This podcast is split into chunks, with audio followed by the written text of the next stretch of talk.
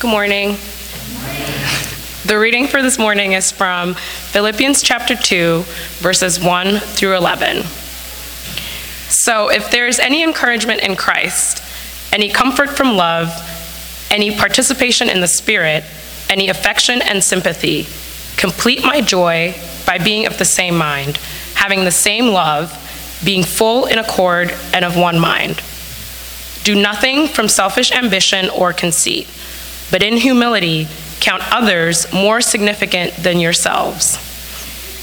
Let each of you look not only to his own interests, but also to the interests of others.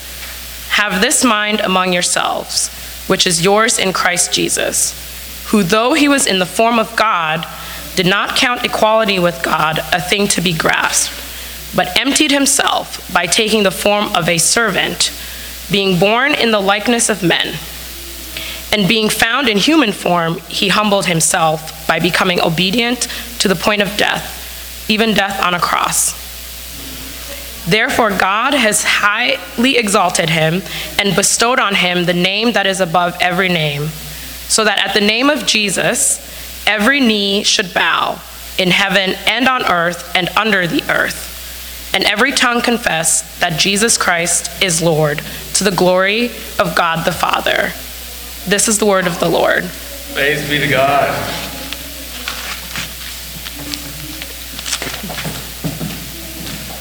Thank you, Nana.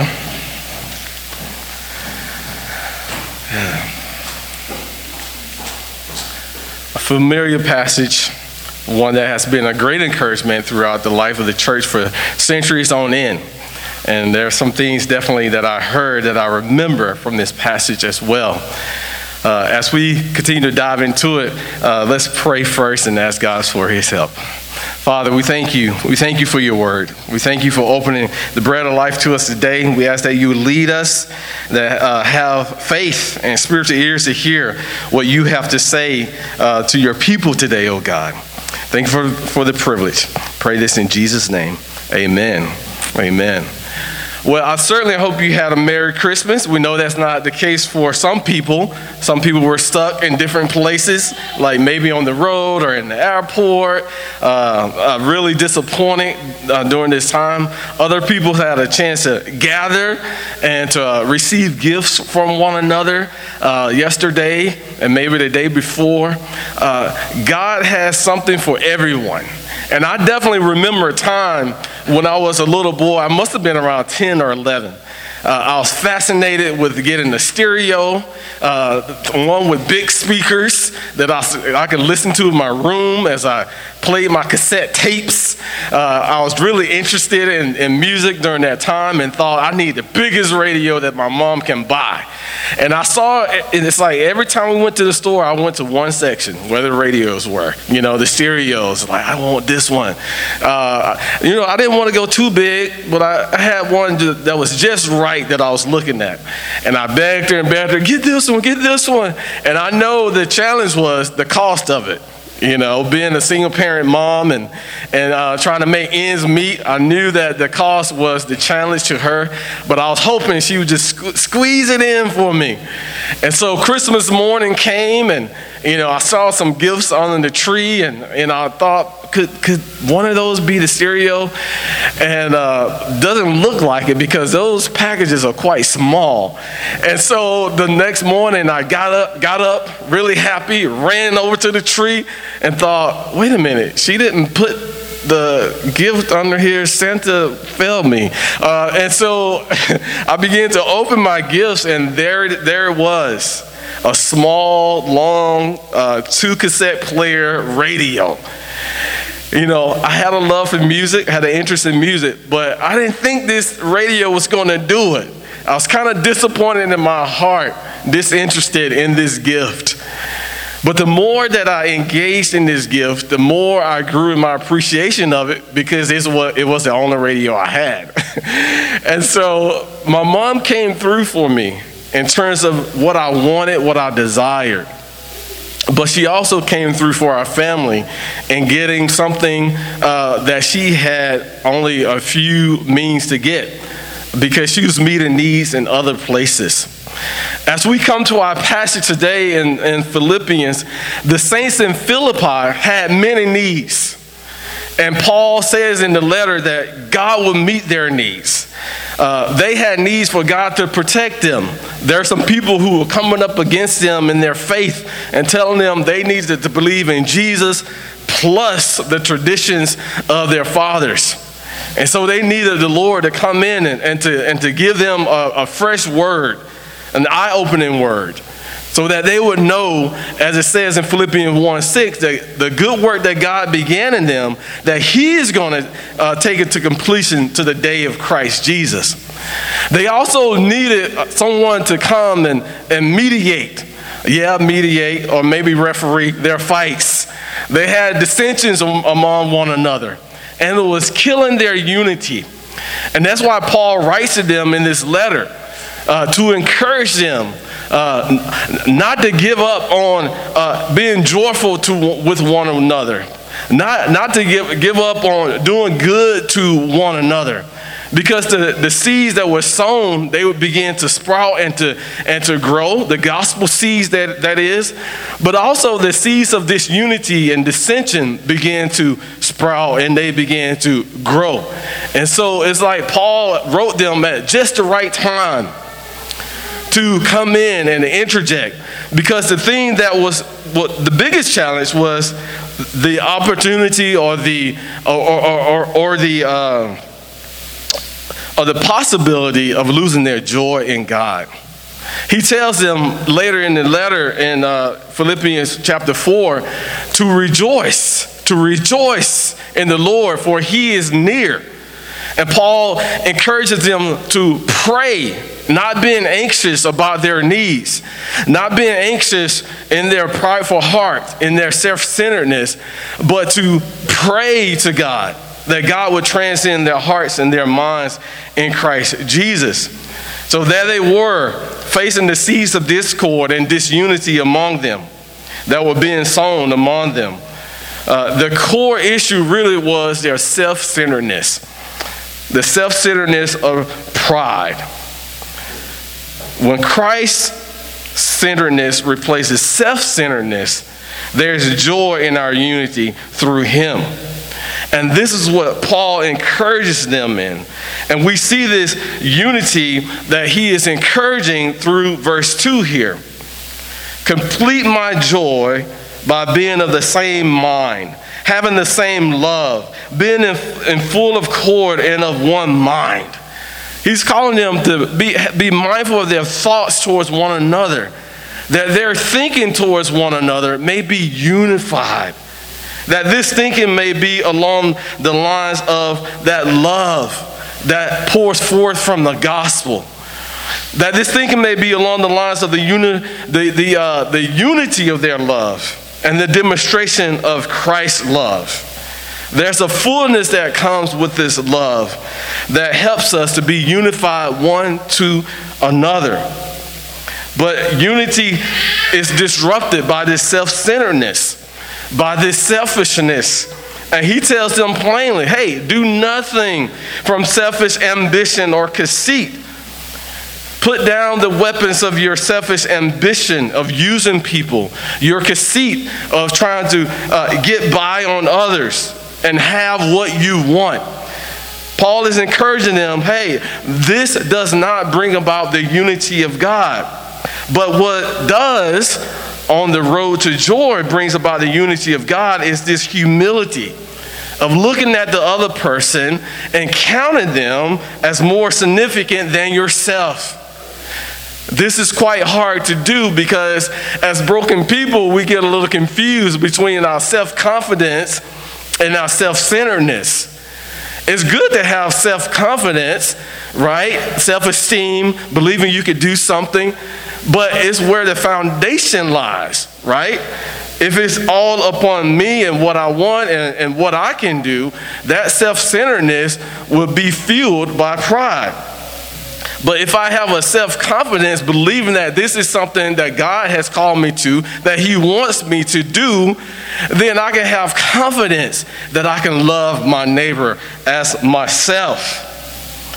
And Paul reiterates it look, each of you, not only to his own interests or her own interests, but also to the interests of others. This will bring about the unity of God. And he begins to, the grounds of, of, of these uh, uh, commands, if you will, is his appeal to their hearts. He gives this impassionate plea here in verse 1 for unity of heart. And he says, So if there is any encouragement in Christ, have you been encouraged in Christ? Church at Philippi? Have you seen God work in ways that only God can work in your life? Have, have, has your heart been comforted by the love of God? Have you received the joy of Christ? Has there been any comfort, any ease of heart that God has brought, even in the midst of your trials and your challenges? Has there been any participation in the Spirit? Has the Spirit been speaking to your heart the Word of God, the truth of God, and to the place where you know is only the Spirit speaking? Is there any affection and sympathy for one another? Have you enjoyed those things, church at Philippi, saints at Philippi?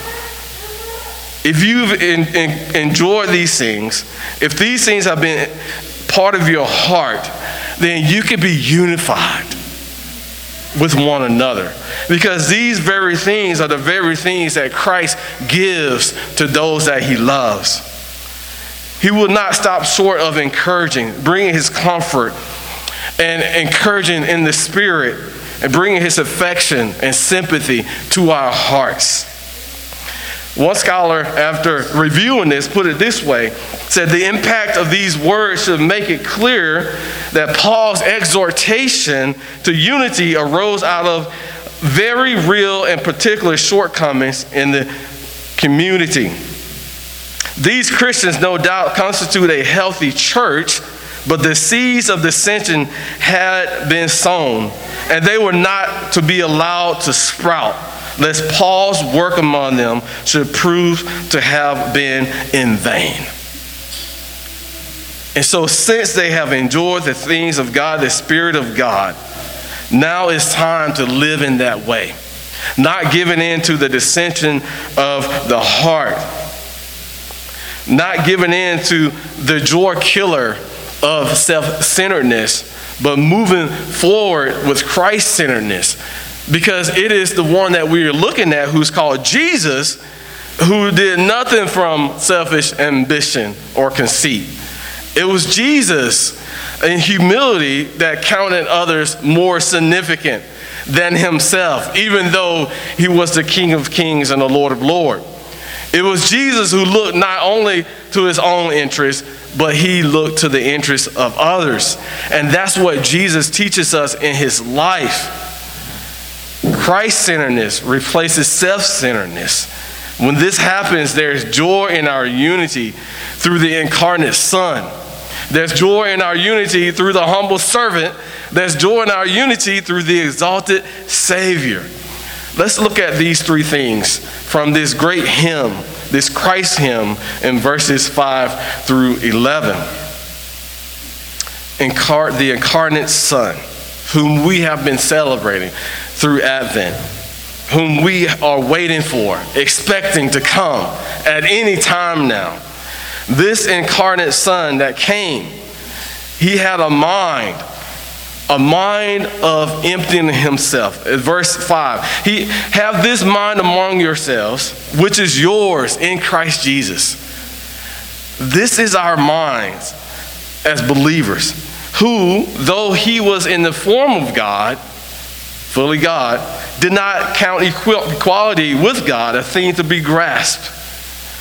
The incarnate Son recognized that he was in the form of God. This is the one who existed in all eternity with the Father, with the Spirit. He was in the form of God. This is the nature of God. This is one of Christ's natures. He is fully God. But having this type of mind of humility, he did not count equality with God something to be held on to. This is not an emptying of his divinity, as some would say. This is not Christ just uh, just saying that you know I'm just gonna give up my divinity so that I uh, can become man. It's like no, he's fully God, but Christ decided to hold back his power as God to show us a different way as the incarnate Son. It's like when I play with my children, even though I have the strength to crush them, in order to play with them, I hold back my power as dad. so Paul is encouraging us to think in these ways. The incarnate Son. He's also the humble servant. Christ denied all heavenly acting power when he was on earth. Notice, he denied all heavenly acting power when he was on earth. Verse 7 He emptied himself by taking the form of a servant, being born in the likeness of man. He emptied, that's what it means to empty himself. He took the form of a servant, one who would come and care for the needs of people, one who would become a human being like one of us. So we see his two natures here fully God and yet fully man. And as fully God and fully man, that was a denial of his heavenly acting power, and that's also there was also a denial of all earthly acting power.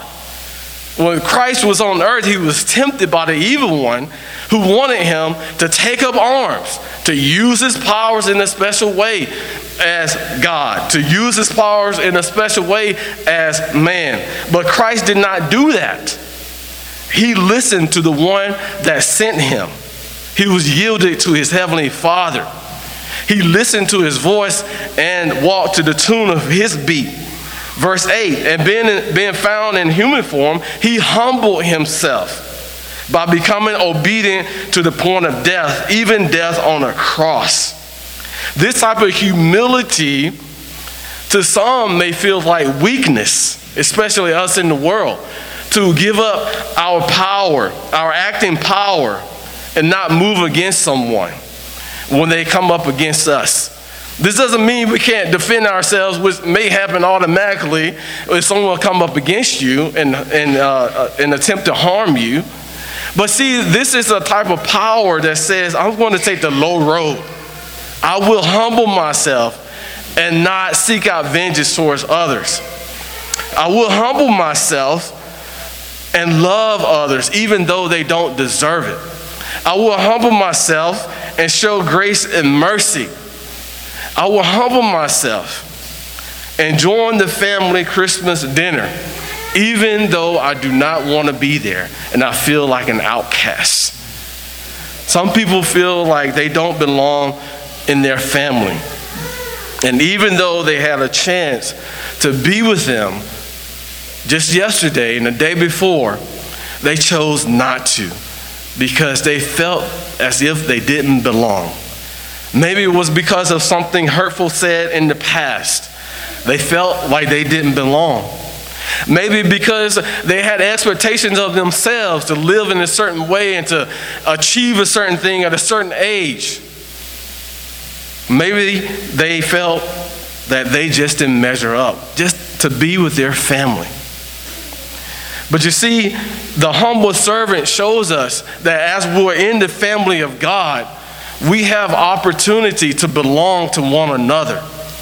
Not opportunity to lord it over each other, uh, not opportunity to seek control, not opportunity to seek selfish ambition, but the opportunity for humility and service towards one another. And sometimes that hurts. It really does hurt when we begin to lay down our acting power, the things that we know we could do for the sake of love, loving one another. Couples have seen this in their marriage, forsaking certain things that they've wanted for a long time for others. Parents see this with children like I said, my mom saw it. Forsaking her comforts for my good. getting up early, staying up late for the sake of serving your children, doing good towards them. This is in the vein of the humble servant called Christ. This is what we're called to do as well. This type of denial of self, Christ says, taking up our cross, if you will, and living unto Him and following Him into the world as being those who are obedient to the Word of God and the voice of God those who are attached to the Father in a way that we want to please Him and please Him alone. So Christ is the incarnate Son coming to the world, not as God, but as lowly man. He's a humble servant, the one who emptied himself, becoming a human like us. Didn't have to, he chose to out of love. And this is our exalted Savior he didn't exalt himself, but he was exalted by his heavenly Father. Verse 9. Therefore, God has exalted him and bestowed upon him the name that is above every name. What's the reason for this? So that at the name of Jesus, every knee should bow in heaven and on earth and under the earth, and every tongue confess that Jesus Christ is Lord to the glory of God the Father. What does this mean? God did some acting here. God exalted Jesus. God granted him a name that is above every name. That the name of Jesus, Emmanuel, God with us, our Savior, the one that ransomed us from, from our sins. This is that name, Jesus. God exalted him for this particular purpose so that he would experience the glory that he had before he came into the world with his Father. And even more so, because now there are people, you and me and others, that are bowing the knee to Jesus. We're not saying Caesar is Lord, but we're saying Jesus is Lord. He is Savior. He's the only Savior. He's the only one that can keep us. He's the only one that can refine us. He is the one that will be tender towards us when other people will not. He's the one that listens to us when we're on our sick bed and not feeling good. He hears our groans and pains. This Jesus is the one that we proclaim with all of our being, living for Him as living sacrifices. This is the one that we bow to readily. And sometimes it's hard to bow to Jesus, to pray to Him, to say how much we need of Him. It's hard to confess to Jesus our needs. Because part of us, if we are like children, we want to prove our worth. But Jesus said, No, all you have to do, bow the knee, come before me. And this is the one that we give our confession to, saying that He is the Christ. We believe this, watching world, and we want you to believe this too. And this is all to the glory of the Father, who crushed His own Son on our behalf, who has given Him on our behalf, that we may walk in the world with strength and dignity, humility, and love. What does this mean? One scholar puts it this way, summarizes it this way God, in the incarnation, bestowed upon the one who is on an equality with him an earthly name, which has come to be, in fact, the highest of names. Why? Because service and self giving are themselves the highest of divine attributes. Because of the incarnation, the human name, Jesus, is acclaimed as the highest name. And the man, Jesus, thus comes to be acclaimed as Lord to the glory of God the Father. This name, Jesus, the one who is selfless, teaches us how to be self giving like Him. This is how we have our names as children of God self giving, laying it down for the sake of Jesus, living unto Him to gather our strength when we are tired, being yielded to Him even when we don't want to. We come again and again practicing humility and yieldedness to Jesus. We come to Him, and in Him, we are incarnate sons and daughters. And in Jesus, we are the humble servants that God has called to serve others. And in Jesus, we are exalted in Him at His right hand forevermore. Jesus has full authority, full power to end all things. But He knows there are some that haven't yet believed. They're those that the Father is bringing into His family. So that at the return of Jesus, we may be amazed with the family of believers of God's redeeming work. That God is turning hearts to Him, that He's saving to the uttermost, to the ends of the earth. That God is on the move, even in the darkest of times, even in a year like we had, even in the midst of churches, church doors closing, even in the midst of pastors walking away from the call because of the stress and the pain that they have to face in the fold. God is able to keep us, as it says in Philippians, to the end. God is able to bring glory to Himself through little old you and me who do not deserve it. And we learn this through 2 Corinthians 8 9. For you know the grace of our Lord Jesus Christ, that though He was rich, yet for your sake He became poor so that you, by his poverty, might become rich. We have everything that we need and more in Jesus. When times become dark, it appears that we are lacking and lacking deeply. But that is not the truth. God is able to grieve with us and sit with us and lead us through those dark times. But when He brings us to the mountaintop experience, we see that there are pleasures at his right hand forevermore. That we have more in him. That he's able to protect us and keep us and bring no harm upon us. And if it does come upon us, he is with us through it.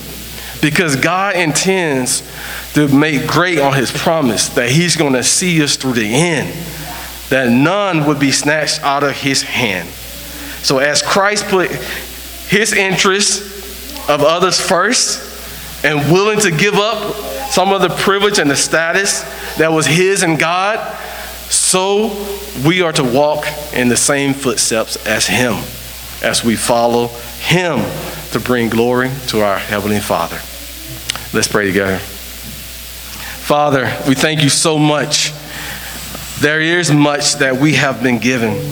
There's much that we can give. And so we thank you for the privilege of being able to serve others in this way, to give out of hearts that have been given much, to forgive out of hearts that have been forgiven, and to stand with a Savior who is not far off, but near to the brokenhearted and tender and kind. So, God, as we continue to go throughout this day, Lord, we are praying for those that are not with us. We're praying for those that are sick. We're praying for those, Father, who cannot see the light of day. Lord, we know that you are with the brokenhearted. And so we ask Jesus, visit, visit upon hearts that may be doubting today, that they may be turned to you and see that you are delighting in them. We pray this in your name. Amen.